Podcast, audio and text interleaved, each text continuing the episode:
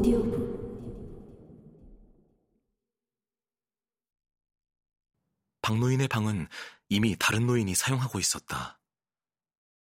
박노인의 유품은 두 개의 뚜껑 없는 종이박스에 담겨 창고에 보관되어 있었다.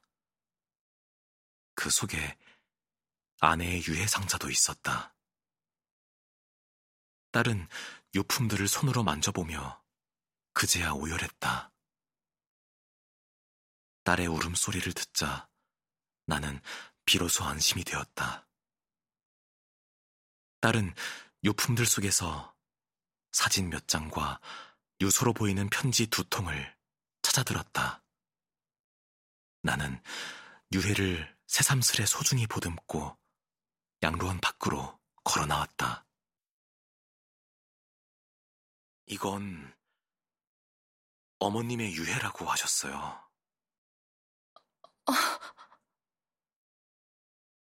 딸은 뭔가가 떠오른 듯한 얼굴로 짧은 탄식을 쏟았다. 오빠는 아직 도착을 안 했더군요. 장례식 날짜는 의논해 보셨어요? 나는 운전석에 오르기 전에 박노인 아내의 유해를 딸의 손에 건네주며 물었다.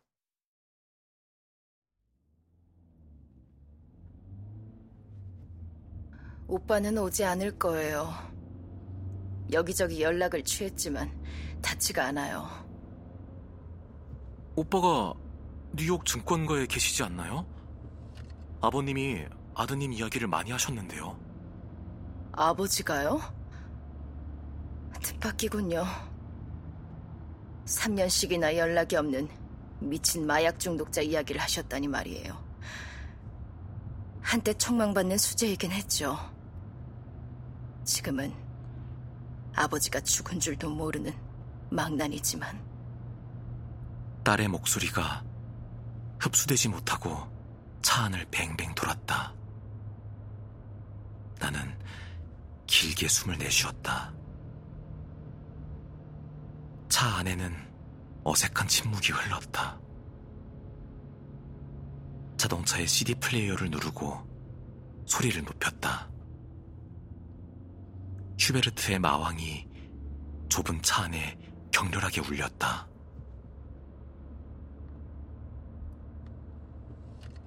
나는 오디오를 끄고 정면을 뚫어져라 응시했다. 공원 묘지로 돌아오는 내내 설명되지 않는 감정에 억눌려 끝내 아무런 말도 할 수 없었다.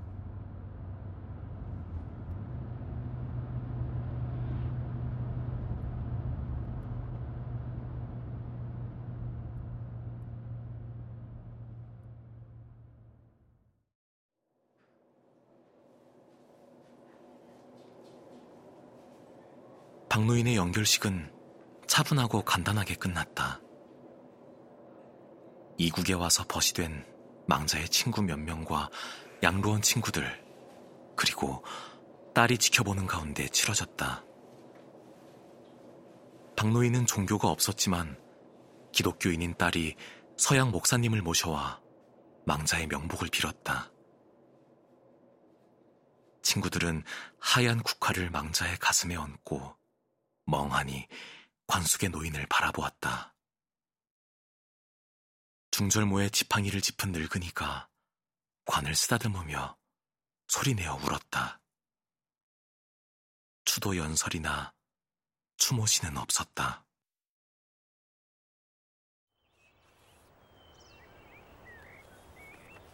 안개가 두터운 소미불처럼 공원 묘지를 짓누르고 있었다.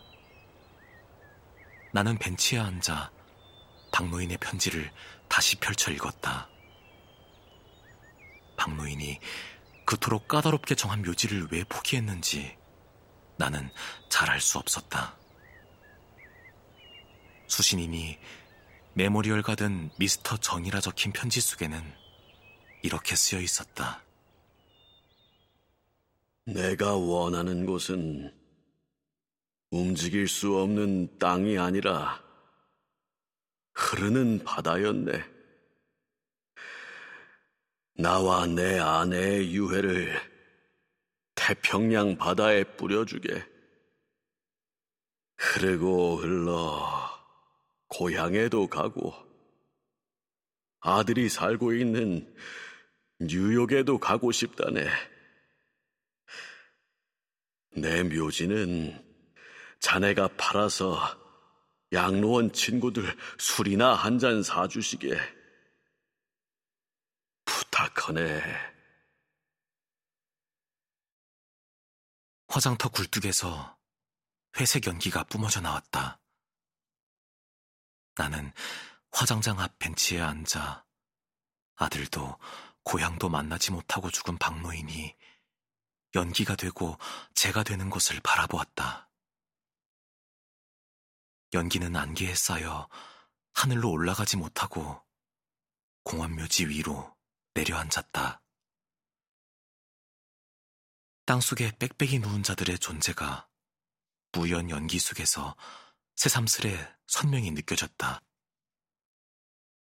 자신의 죄를 자기 집 벽난로에 부어달라고 유언했다던 누군가가 생각났다.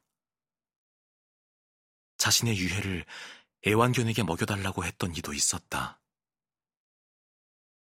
고향의 흙 한 줌, 무덤 위에 덮어달라는 말로 수십 년 동안 돌아가지 못한 고향에 대한 그리움을 대신 전하고 이국에서 삶을 마감했다는 어느 음악가도 떠올랐다.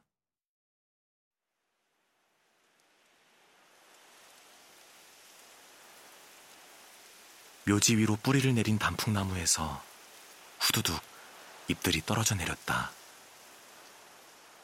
무리가 쉼없이 관을 뚫을 동안 나뭇잎은 실록이 초록되고 다시 단풍이 되어 묘지를 덮었다. 수많은 묘지들이 있었지만 주위의 것들과 견주어 보면 똑같은 건 없었다. 그들의 삶이 달랐듯 죽음 또한 그러했다. 돌아가는 길도 제각각이었다. 그들의 침묵이 돌덩이처럼 어깨를 짓눌렀다.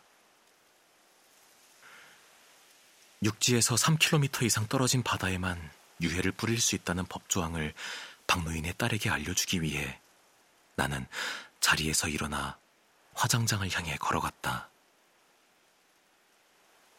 땅 위로 가라앉은 연기가 발에 밟힐 것만 같아 걸음이 자주 휘청거렸다.